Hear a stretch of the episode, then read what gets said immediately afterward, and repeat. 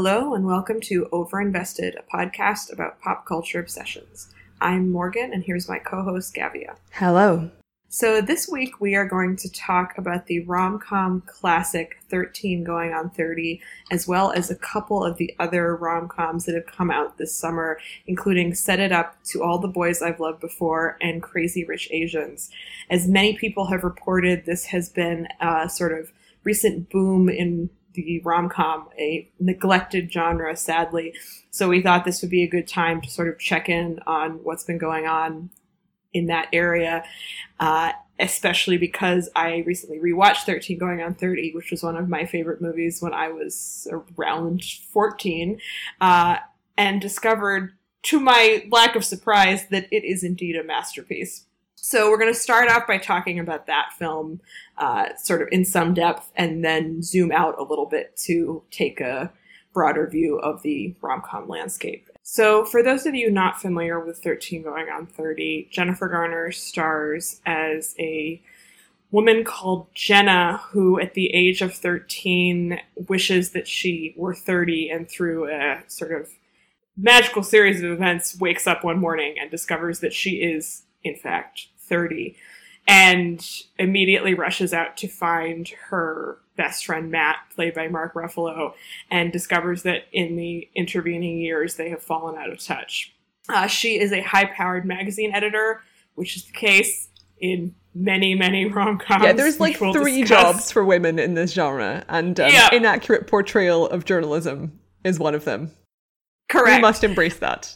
Yep. And it sort of is revealed over the course of the movie that she has become an absolutely horrible person in her adulthood. And when she shows up at Matt's door, he doesn't want anything to do with her.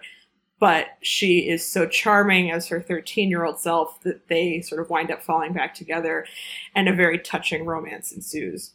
So I saw this movie when it came out in two thousand four. two thousand four, right? We were fourteen. I and did then not. I think I, Okay, I so saw this I... for the first time like two years ago, because it is my friend Stefan's favourite movie. And he was like, we're all watching this film, it's a masterpiece. And he was correct. It is genius. And the most impressive part of it is the fact that from that premise, it is not creepy. Well, right. So I, so when I saw this at age fourteen, of course I was not thinking about the potential creepiness, right? Like, no. Mark Ruffalo is so dreamy. At fourteen, you're just like, oh my god, he's so dreamy. Like, you're not thinking about the fact that this is actually, like, horrible. If it were to really happen. Not that that's possible. Um, and then I think I saw it only one other time after that, probably just a year or two later. And then I've always thought of it as a great movie, but just for whatever reason, I'd never seen it again. And then I was visiting our friend Sarah in London, and we watched it together. And I was like, this is even better than I remembered, which is remarkable. But a couple of years ago, I was describing it to a friend of mine who is our age, but somehow had never seen this film either. And I was describing the plot, and she was just looking at me and was like, this sounds unbelievably creepy. Like, what on earth? And I was like, no, no, no. I promise. Like, I haven't seen this movie in a really long time, but I assure you it is not creepy. Like, it's so good. It's she's just so charming. Because it and captures, she was, like, the essence of, like, a thirteen-year-old crush, where yes. It's, like, kind of, like, they've reached the point where, like, they've hit puberty, but it's, like, not sexual, because, like, the actual sex part is, like, completely off. That's not on, on, on the table at all. And somehow they've managed to, like, distill that emotional state and turn that into a movie that takes place in the normal setting of a workplace drama in New York. It's it's in, it's just incredible. Like, I don't know how they pulled it off. And also, Mark Ruffalo is playing like a real grown up. I mean, Mark Ruffalo always plays right. real grown ups because that's what he looks like, even when he's playing a character who's immature. This is a person who is thirty-five. Yes. Well, the key trick, and our friend Sarah articulated this, she was totally right, is that Jennifer Garner is the thing that makes this movie work. And every component of this movie is great, but obviously if you don't have an actress who completely nails the central role, the whole thing falls apart. Well, I didn't realize and, this was like her first feature, like her first starring movie role. Yeah. Which is nuts. Because, like, before this, she did Alias, which I never watched, but it must have been so weird for people to know her from Alias. And then this is the movie she does, which is now obviously, like, made her into, like, the queen of rom-coms. Although, obviously, she's been doing, like, mostly very mediocre or minor roles for, like, years now, partly due to Ben Affleck, which we will discuss later. Yeah. But she literally, yeah, she, she like, chose the director herself. And then she and Mark Ruffalo, like, improved a ton of this movie. And it shows, because, like, they're just comic, comic genius charisma. Wonderful. Yeah. It's, they have an incredible vibe. And she is, as our friend put it, she's unbelievably attractive in a literal sense. I mean, obviously she's very beautiful, but she is just, like, she attracts the viewer. Like, you just want to watch her. She is so unbelievably charming and winning. And she is one of the most compelling screen presences in a movie that I've basically ever seen. Like, she's just incredible. But not sexualized at all. Which is where the movie would have gone totally wrong. Like, if they had sexualized this character even slightly, it would have immediately tipped into creepy. And the fact that they don't is, again, remarkable, because she's working at this sort of, like, hip women's magazine, and also is a thirteen-year-old who wakes up in Jennifer Garner's body and is very excited that, like, she has boobs, right? And so wears a number of dresses where the boobs are very apparent, but you never get the sense that the camera is like, oh my god, like, Jennifer Garner has boobs. It's just that she's like, oh my god, I get to wear these dresses. And it's like, really what, so like, when you think of the number of movies, specifically movies directed by men, which this was, but, like, if you think about the number of movies that have, like, a sexy girl women in them, either they're kind of dressed in, like, a Baby Spice outfit, or they're kind of, they've got, like, a fake childlike personality and it's really skeezy. Like, there's a lot of them in Joss Whedon movies, you know, like River Song and stuff. Yeah. This should be that, but it's not, because they've got someone who, like, actually is acting like a really perky, naive, dumb thirteen-year-old. And there's a difference between a perky, dumb, naive thirteen-year-old and, like, the sexual fantasy of a perky, dumb, naive thirteen-year-old. Yes. I said out loud while we were watching this movie a couple weeks ago, how did they get it so right? Like, how did they remember so well what it was like to be this age? Well, like, it's like some, like, people who are really, really great young adult novelists, where they can yes. just channel the mindset, and every teenager is like, you have completely captured my spirit. And, like, a lot of young adult novelists can't do that. Right. And this, yes, this movie is like those great novels, and the performance completely nails it too. There's a moment where she, like, throws herself down on her bed to call someone, and, like, kicks her legs, like, her feet up behind her, and, like, hooks her feet together in a way that, like, anyone who has been or seen a teenage girl ever, like, it's so recognizable. And it's just one of those things where, like, I think I understand kids very well, like, psychologically. And I was watching this and I was like, this is so much more specific than anything I could possibly have ever conjured, right? Like, it's just amazing. And it also, it's an interesting mix of, it simultaneously feels very dated, like, fashion-wise. They're wearing absolutely hilarious, like, early aughts clothes that take me back in a comical way to, like, what what people were wearing then. And then she also wears a lot of, like, eighties inspired outfits, because that's what her references are. But it doesn't have any, like, modern technology in it, obviously, but the behavior of teenagers has not changed in, like, a fundamental way in the past fourteen years. And so that kind of superficial stuff has dated in a funny way, but the core of the movie hasn't. It doesn't matter at all that all this time has passed. It's just like, wow, yep. Well, that's what I was thinking recently when yep. I was watching the original Halloween, which came out in, like, nineteen seventy-nine or something. Because that, as it turns out, I was not expecting, is basically just, like, an observational comedy drama about teenage suburban life. Plus there's, like, a serial killer in it occasionally. And I was just like, this is amazing. Like, teens teens are great. Listen, you, you depicted this so well, and it's all female characters. And, like, obviously thirteen going on thirty is a better movie than Halloween. But, um... there is certainly, like, a spirit that if you can channel it, you don't necessarily need to have the references to, like, YouTube or whatever, which is what, like, most people try to do now. And it's very difficult to do a reference in the right way. Although I think out yes. of everyone, the worst perpetrators are superhero comic writers. because all people who, I mean, you know, most people who are writing superhero comics are forty-five-year-old men. They are trying to engage with the youth, and they will have someone who's like, they've got like a fucking YouTube channel, and they'll be like vlogging, and they'll like describe something as lit, and I'll be like, I feel like my own body right now is decaying from having read this. And you just, you oh, actually, no. as it turns out, you have to be emotionally authentic, is what we've learned from Jennifer Garner. Strange.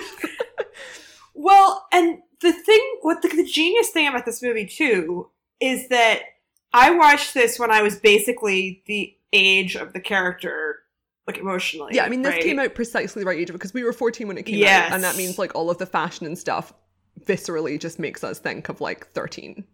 Yeah, and I loved it so much, and I was someone who really, really did not like girly stuff at all at that age. Yeah, me like, neither. My, yeah, I, I was like my reaction to like culture was basically just to be like, I don't like this. I do not want to be given things that are like feminine and girly, like get it away from me. And I was forced to watch many romantic comedies around this time at sleepovers and birthday parties, and I hated all of them. Like, this was a great strain to me. I was just like, oh my god, this is so horrible. And all of the rom-coms that were coming out around that time were terrible, to be fair. Like, it was not a it was not a good moment for the genre.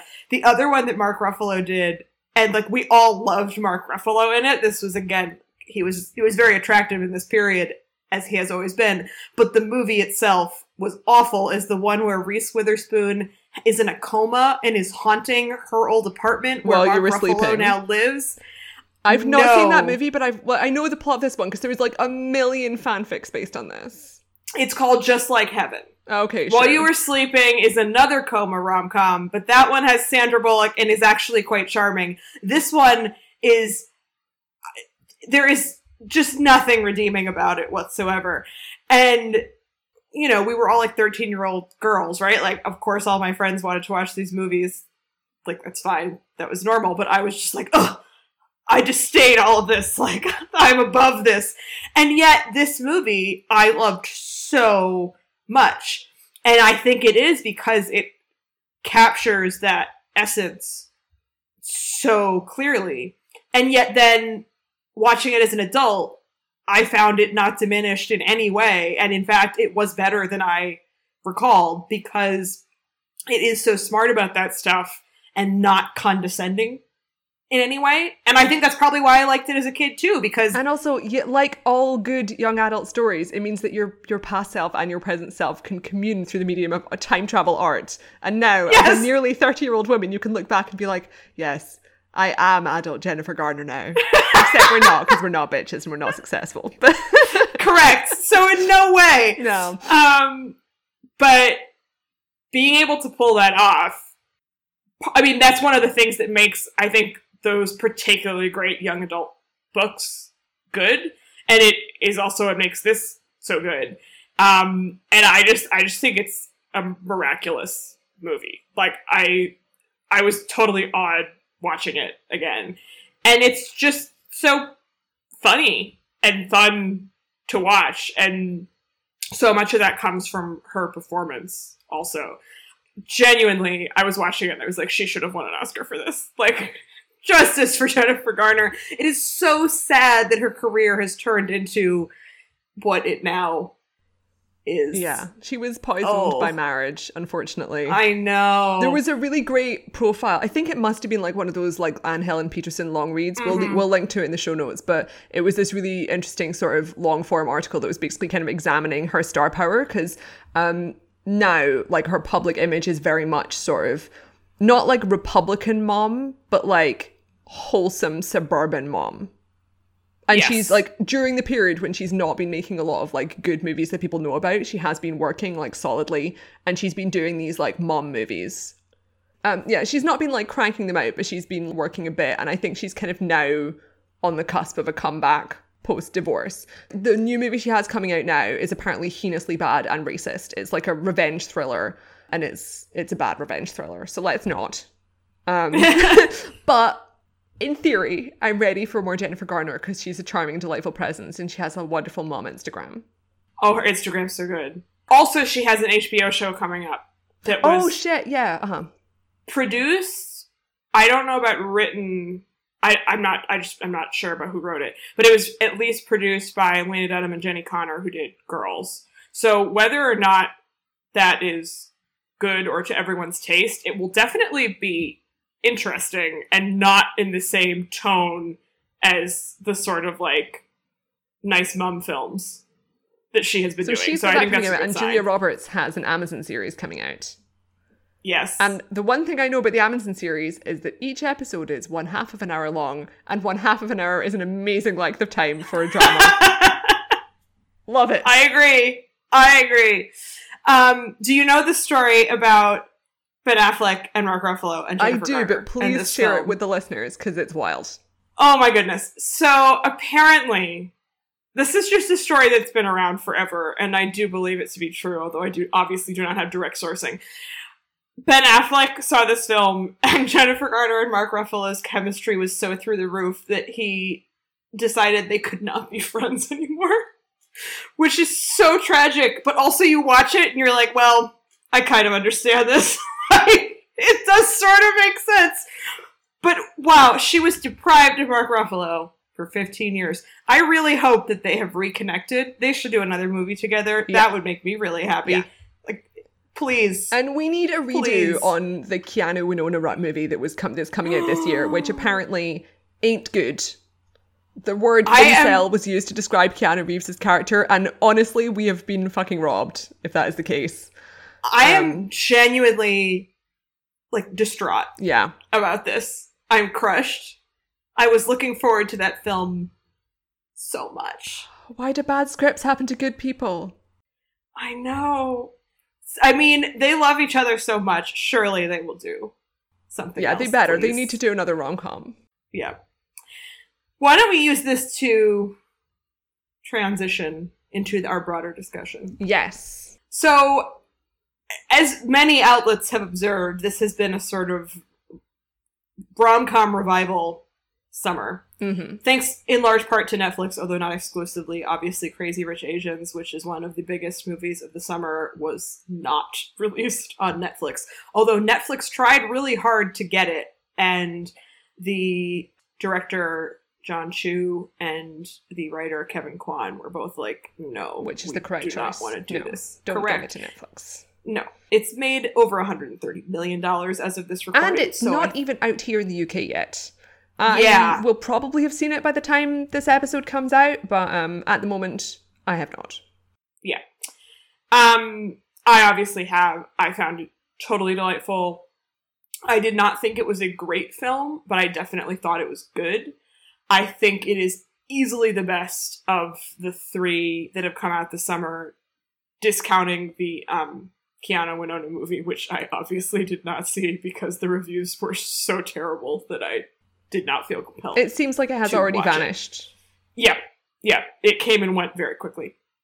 Um, so the other two, as I said at the top, are Set It Up, which came out in June, and then To All the Boys I've Loved Before, which came out a couple weeks ago on Netflix, and has been quite a phenomenon on Twitter, I would say. I think that is a fair way. Yeah, like, people were tweeting this. Enough about the character Peter Kavinsky, who admittedly does have a very memorable name, that it came up on Twitter's internal stats, and they, like, released a press release about here's how many people are talking about this movie. And it was, like, gajillions. I did not realize at first that Peter Kavinsky was the character's name and not the actor. Yeah, I mean, it took a while for the actor so to have his own name given to him, for him to earn his own name rather than being the character. Right. And it seems like Peter Kavinsky may be his defining role for the foreseeable future because, wisely, this man's agent has signed him up for multiple rom-coms. The next one has already come out on Netflix. I've heard it's a bit so-so. It's like a Cyrano de Bergerac movie, but apparently his character is, like, very whatever in it. Um, but he has two more rom-coms coming out in the next, like, six months, both of which are about him designing a dating app. Different dating apps in each film. I mean, embrace your niche, I suppose. One of them, he's like a fake boyfriend dating app where you hire him to be your significant other or something. I don't know. I imagine that unless they're both terrible, I will probably watch them because we're all thirsty for rom-coms. But I think Morgan and I have a pretty similar viewpoint on the rom-com resurgence, which is A, if you've been listening to us at all, you know that we fucking love rom-coms and we've been asking for more of them for years and we're very excited to see them back. Um, but B, the fact that people are super excited about these movies doesn't necessarily mean they're all that. I love To All the Boys I love, I've Loved Before way more than Morgan does. Like, I actually really enjoyed that film. But I don't think it's a film that's going to go up in kind of like the teen movie classics necessarily, like alongside like Mean Girls or Pretty in Pink, um, even though it's like really good. Obviously, I have a different response to it because if you're an Asian woman who's grown up never having seen yourself represented, you're going to be like, this is so much more important to me, whereas I'm like, not going to have that effect. But in terms of overall rom-com slash teen movie genre, this seems like it's the ramping up stage and like at some point a really brilliant one will come out, but that hasn't quite happened yet. We're just all super overexcited by the fact that these are happening at all. Because like when Set It Up came out, people were fucking like reblogging Tumblr gifs and being like, this is genius. And it's like, I quite enjoyed that film, but as Morgan describes it, I think more, the phrase Morgan uses to refer to this film is that it's a fake movie. And it is indeed a made-for-T V movie, which has lucked out in the fact that it has cast Lucy Liu and Taye Diggs in it in supporting roles. Yes. Someone on Twitter was the person who coined the fake movie thing, and it was so long ago that I do not recall it. And now uh, our friend Charlotte and I just say it so much that it's, whoever did that, it, it's lost to time. I apologize. But, um... most movies that are actually made by Netflix rather than acquired by Netflix are fake movies. Yes, I totally agree. And this is what's part of what's been so interesting to me about the rom-com situation this summer, is that, so I have watched all three of these. I also watched uh, one that I forgot to put in this list because in my mind it kind of exists in a separate category, which is uh, Juliet Naked, which was a new Nick Hornby adaptation starring Ethan Hawke, Rose Byrne, and uh, Chris O'Dowd. I saw it right before I saw Crazy Rich Asians, and it's another rom-com that was in theatrical release in a very limited release. Yeah, I think I saw a trailer for it. And it was very modest in its sort of scope, but I really, really enjoyed it. And I think of these four, actually, it's the best film as a film. If you like rom-coms, I highly recommend it. But I want you to tell me after the episode's over which boy she ends up with. Because I was watching the trailer and I was like, I'm sure she's going to pick the wrong one. um, I will tell you right now, because it is not a spoiler at all. And it is completely obvious from the beginning of the movie. And it is Ethan Hawke, because Chris O'Dowd oh, plays good, a horrible man. Because the trailer I was watching made it seem like she was going to be like, oh, after all, I've realized that I prefer my shit boyfriend. Oh, oh that's such no, a no, no, no, no. Okay, that's really good. Yeah, that movie, they're all great in it. Rose Byrne is really charming. I mean, that's Chris really O'Dowd is cast. Hilarious at playing just like a horrible indie rock blogger. Like that's his basically his role. And then they cast Ethan Hawke as an indie musician who had like one good album in the nineties and then vanished and uh, had a bunch of children with many women. And that scans to me. Like that just seems... Yeah, like because I was watching the trailer and I was like, I feel like I'd probably enjoy this film, but it was just making me antsy. And I realize that we have now potentially spoiled a bunch of listeners, but like, I hope you switched off. It's it's it's genuine. It's not a spoiler. Like oh, okay. It's so obvious from I think from the very beginning that like Chris O'Dowd is so odious that there's no possible way that I she just could don't. End up with I don't him. trust. I don't um, trust films. I don't trust him. I understand. I understand. Um, but what was so nice about that movie was that it was just about adults. Like they're kind of middle-aged people, and they all behave like real people. The writing was really good. The, the performances were great. Ethan Hawke is one of my favorite actors, and he always chooses interesting things or things that will make him money because he needs to send his kids to college, but this was not one of those films.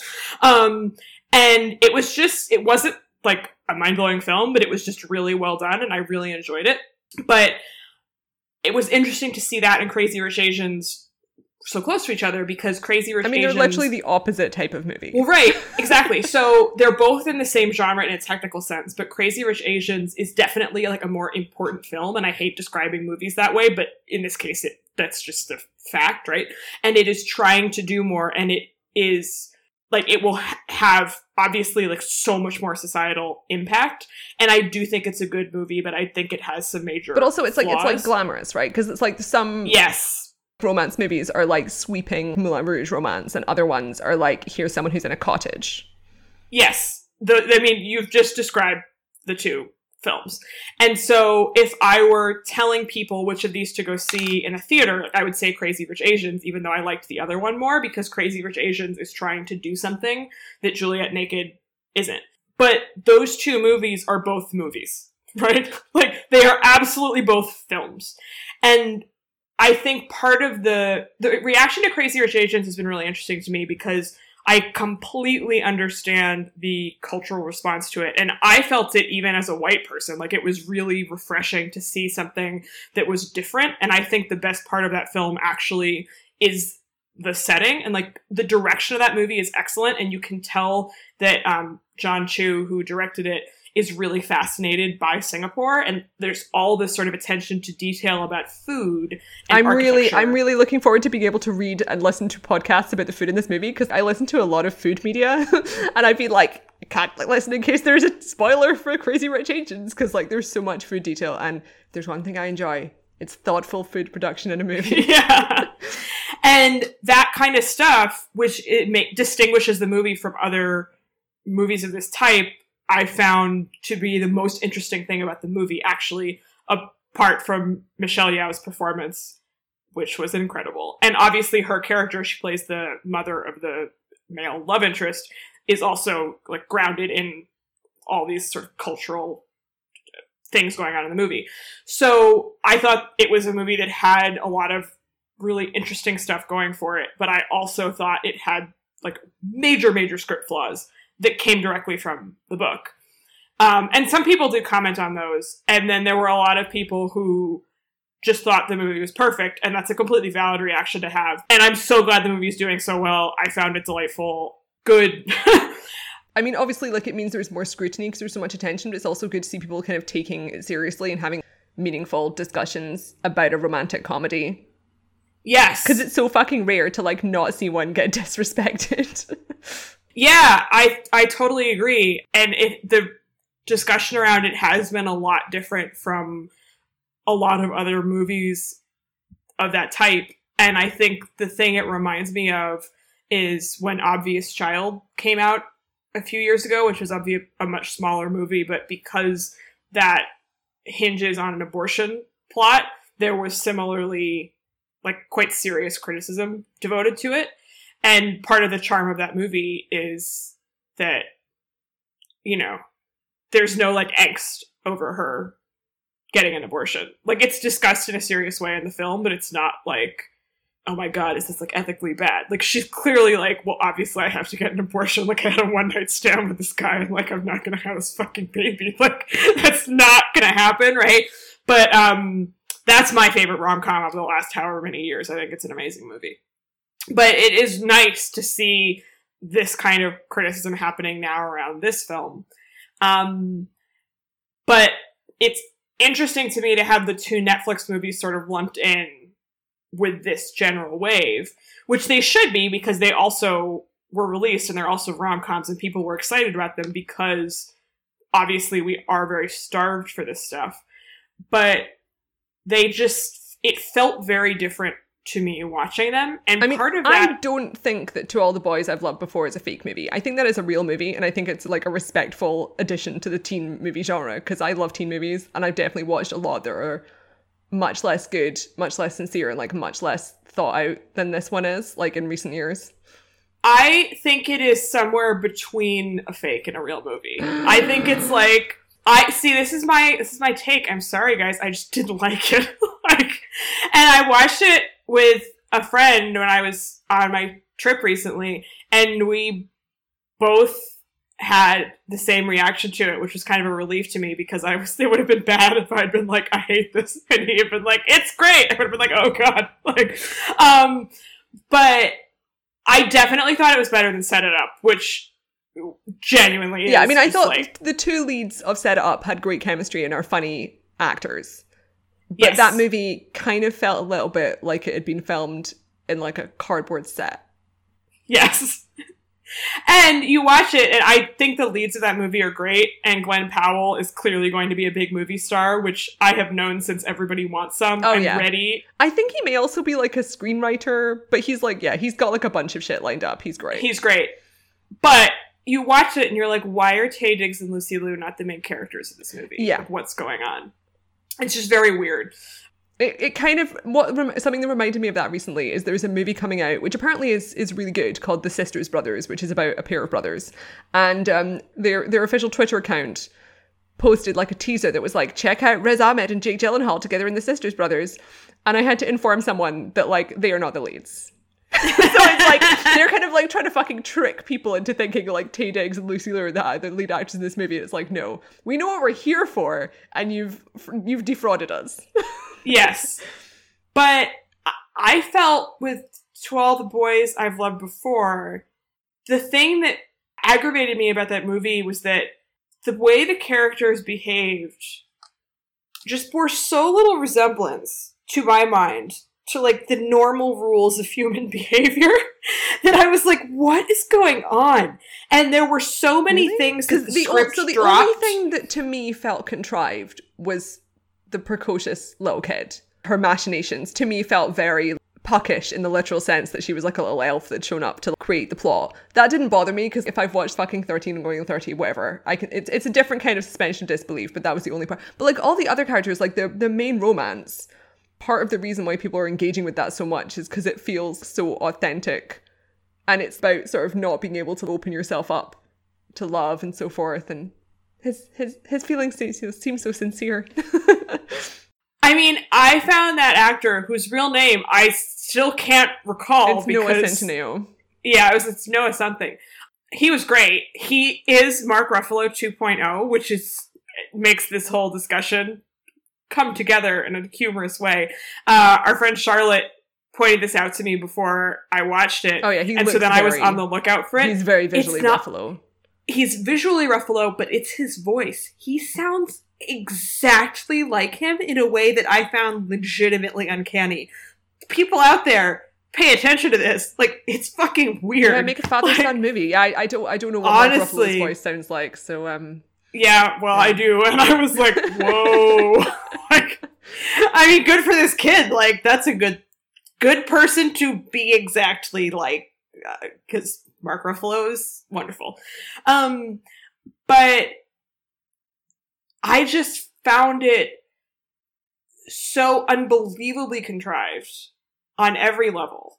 And so I think it probably worked much better as a book, because the main character is so incredibly internal that what, like, I get why people are responding to it, because it is about someone who is quite introverted and insecure. But the way that plays out in the movie is that she just is very passive, and it gets to a point in the film where I was just like, oh my God, like, this is just, like, too much. Now, I definitely, I did not have, and I've not read the book. I didn't know what was going to happen in the movie. I mean, you know, obviously I could infer from the, from the, yeah. co- the concept. But, like, no, I didn't get that at all. I felt like she was a really well-realized character, and there were, obviously, like, Lana Condor, the actress, is just so charming. I love her in this. She's very funny, and I think costume choices were great, and all the stuff they had for her, like, overall, like, visual design in her room. But in terms of, like, the internal thing, I find that perfectly easy to follow and, like, engage with. Um, not in the sense that I'm that kind of person, because I'm not really, but there were, like, lots of things that just I found very appealing in a protagonist of this type of movie, because it's very rare to kind of see this type of character where it's, like, a female character who is sort of an outcast, but not, like, a super freak or, like, a nerd, and you see that she's really into, like, romance books and that sort of thing, and it's very kind of intentionally girly without it being talked down to, and they kind of take all of these aspects that in some ways kind of reminded me of the Princess Diaries books in ways that didn't kind of translate to the screen, because they are very kind of teen girl feminine. And also she makes her boundaries really clear. Like, at the beginning of their relationship, she's talking about, like, oh, you know, like, I don't want to go too far, or, like, kiss if we're not in a relationship. And I was just like, it's really, it's really cool to see this, uh, this putting her foot down, little quiet, like, Hermione girl. But I found, so, like, there's all this stuff in the movie where they're saying, like, you know, since you guys have been together, you come, like, you've, like, basically come out of your shell so much, and this has been so great. And they were saying a lot about her that was not demonstrated in the movie. And so I think you were supposed to go with the film in terms of like jumps in their relationship that I did not feel the film was actually showing you. And that was the problem I had. Well, she it. like wasn't associating with her classmates or going to parties before they started going out. But like the father says at some point, I've seen you with him, and like in all this time, like all of this time that you guys have spent together, you've become so different. And we have seen no evidence of that. And the parties that she's going to are awful, right? It just didn't, I, like everything about it, and like the high school, and like I realized that high school movies traditionally bear no resemblance to high school. Like this is a, a historic thing in high school movies. It was just so unlike anything that I experienced or recognized as a teenager. And by that, I don't mean like I didn't have a fake boyfriend, because very few people did that. But it just, it didn't feel real to me in basically any way, which is in part a subjective reaction. And like, I'm perfectly happy. I mean, it felt film. realer to me than Mean Girls, because Mean Girls is like a setting. Whereas in this, I was like, this feels like a wealthy, privileged, like suburban neighborhood school. I am from a wealthy, privileged know, suburban town, and let me tell you, like, this nothing, I mean, I literally was just, like, shrieking with laughter every time anything happened at that school, because I was like, nothing, like, this, well, it was so the real crazy. Teens have responded very positively to this movie, so... And that's fine, I am happy for them, there's a very cute boy, like, that's great. But... I did not find it to be an excellent movie, shall we say. But I think it's very telling that the reaction has been so intense. And I obviously my opinion is only the opinion of one person, so, you know, maybe I just don't get it, that's fine. And a lot of this definitely is just that, like, people are reacting very strongly to the boy, which is how these movies often work, too. But I, there clearly is just, like, desperation for these movies. We want romance. Right? And non-tragic romance. I was listening to um, a film podcast that I shall not name so as to avoid shaming this person. But it was a, it was a podcast with some men a few weeks ago. They were talking about the summer in film. And this man was... talking about Crazy Rich Asians, and he was basically saying he wasn't being derogatory to the movie, and in, uh, like I had heard him say in another podcast very positive things about it, like he clearly liked the film, but he was just like, well, I mean, that's, you know, I really don't think that's going to make over a hundred million dollars, like, psh, because that was the benchmark they were setting for, like, hits of the summer. And I just thought, oh oh you're so dumb. Like, that's just not, no, dear. And the sort of cluelessness of people, right, about the appetite for this stuff that I am hoping will be somewhat diminished by the obvious proof. Well, it's like the fact it took them like fucking fifteen years to make like a superhero movie with a woman because they were like, we just don't know if it'll make money. Right? Like, what, what proof do you need? Like, it's, it's like just... you haven't heard of supply and demand. Honestly, and I mean, this, I mean, we just, we ranted about this so many times, we don't need to go on about it, but all you need to know is the way that people talk about, like, nineties rom-coms, which I don't even, like, there's a couple of the big ones I still haven't seen, but I've seen a lot of them, and a, I think a couple of them are really amazing, but I don't think that period is as as incredible as a lot of people do. Like, I think yeah, it's sort it's of just that there's like a nostalgia because there's been a fucking gap of like fifteen to twenty years. Yes, but the way that people talk about those movies and like have them on rotation and rewatch them over and over and over again, it's like that's because there hasn't been anything since. So maybe if you made some new ones. I mean, there's definitely, I like, imagine if you post a photo of Renée Zellweger somewhere, I think probably the majority of people will identify her as Bridget Jones. Yeah. And she's not exactly a one-hit wonder. No, but that's the movie, right? And that one is, I truly believe, a masterpiece. Obviously, yes. Great film. Yeah. Uh, and so I'm just really curious to see what kind of happens from here a, on out. Crazy Rich Asians. A bunch are happening. Yeah. Um, I mean, Netflix is doing a ton, but Netflix, when Netflix releases movies, as we have discussed, they don't really promote them. So something like To All the Boys I've Loved Before immediately became a phenomenon on the internet. So that's why, that's why we're talking about it. Like, that's why we watched it. And people, that's why you all presumably have heard about it. But, like, they just dump so many movies that they don't tend to get the same kind of, I mean, they definitely don't get the same kind of attention as theatrically released movies, unless they do become these kind of crazy phenomenon. Yeah, because something I found quite intriguing about, um, so the, the second Peter Kavinsky movie, the one that's like a Cyrano de Bergerac movie, which obviously Netflix is now like an old Hollywood studio, so everyone who's in all the different movies and T V shows is from like another Netflix movie or T V show. So the protagonist of um, this other movie, uh, Sarah Burgess is a Loser, is um, Barb from Stranger Things. And uh, the concept is that, like, she writes texts for another girl um, to, like, date Noah Centineo. But um, I have a feeling that if not for the combination of that, like, heinous fatphobic show and the popularity of All the Boys, that show, that movie would have just been one of the ones that, like, vanished into the background. Because what happened is, like, um, Netflix released this T V show, I don't recall what it was called, but it was about a month ago, which was about a teenage girl who was really overweight and then had like gastric bypass, like gastric band surgery or something, and lost a ton of weight and become became really skinny and quote unquote hot.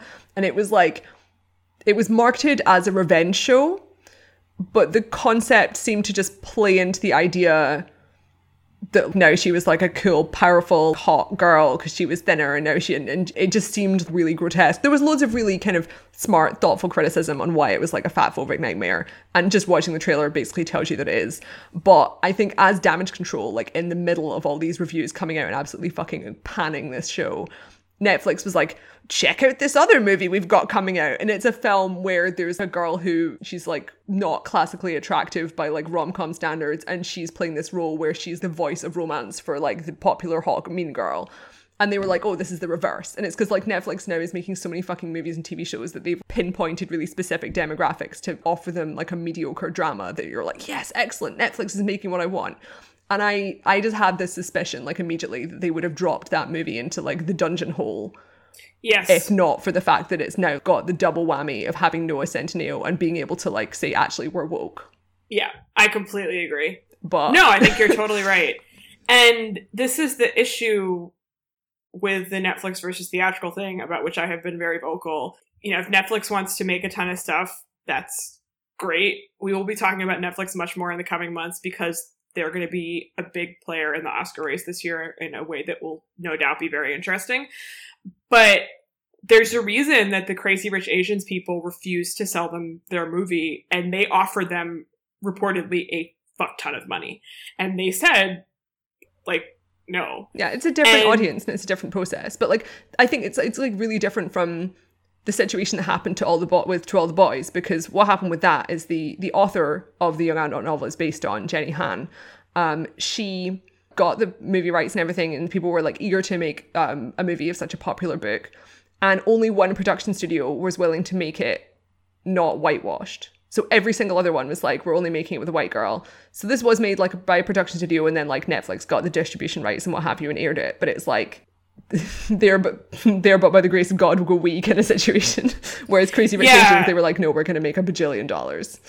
Right. I mean, no, they are they are very different situations, but the the point I'm kind of trying to make is that it is good that both of these things exist, but even though To All the Boys I've Loved Before is a huge hit by Netflix standards, we'll never know numerically because they will never tell us. Correct.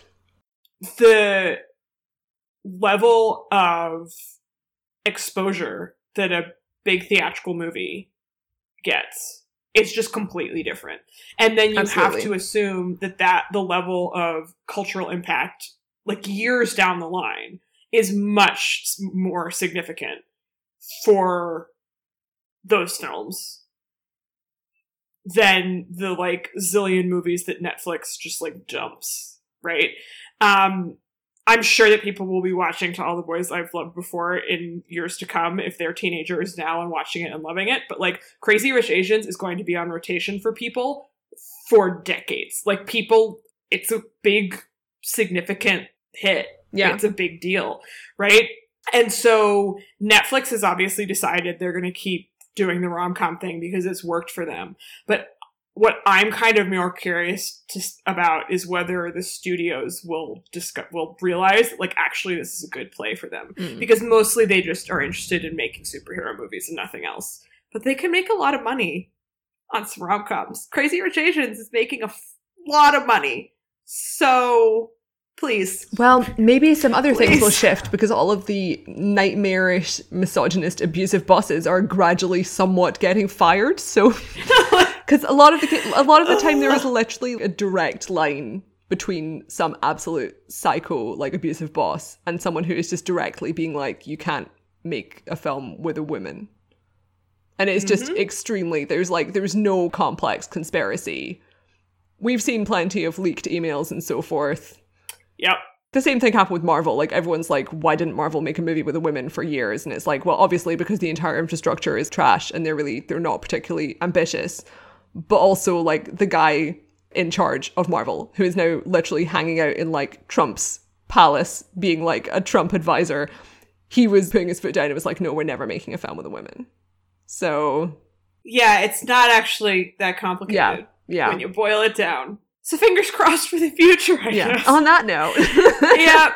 And uh, in the meantime, just go back and watch the old ones. If you want recommendations, you can come to me because I have watched perhaps too many. Or thirteen Going on thirty, which truly is, uh, remains a, a masterpiece. Perfect film. Jennifer Garner should make another rom-com. That's what I want.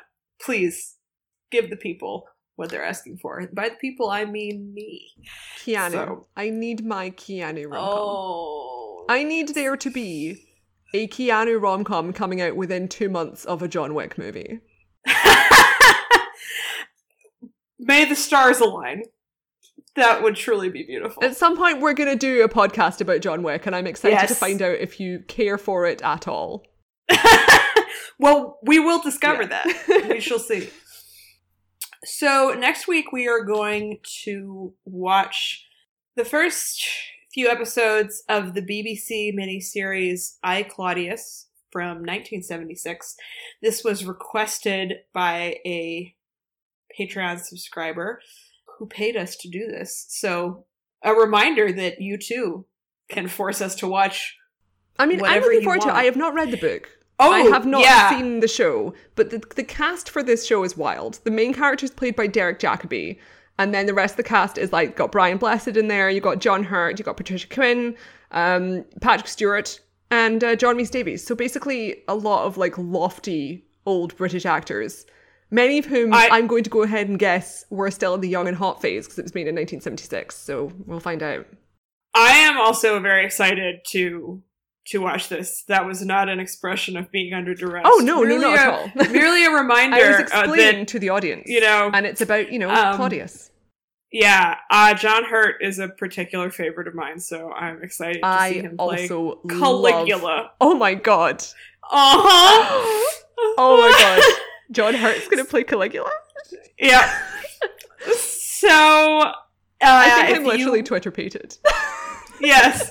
So if you want to join uh, that fun exercise, you can watch the first few episodes. We'll provide some details on Twitter. Uh, so we're looking forward to that. You can find our Patreon at patreon.com slash overinvested podcast, where there is other fun stuff. We, as always, appreciate any and all subscriptions. Otherwise, you can find us at our website, overinvested podcast dot com, on Twitter at overinvestedpod, or on Tumblr at overinvestedpodcast. Thanks. Bye.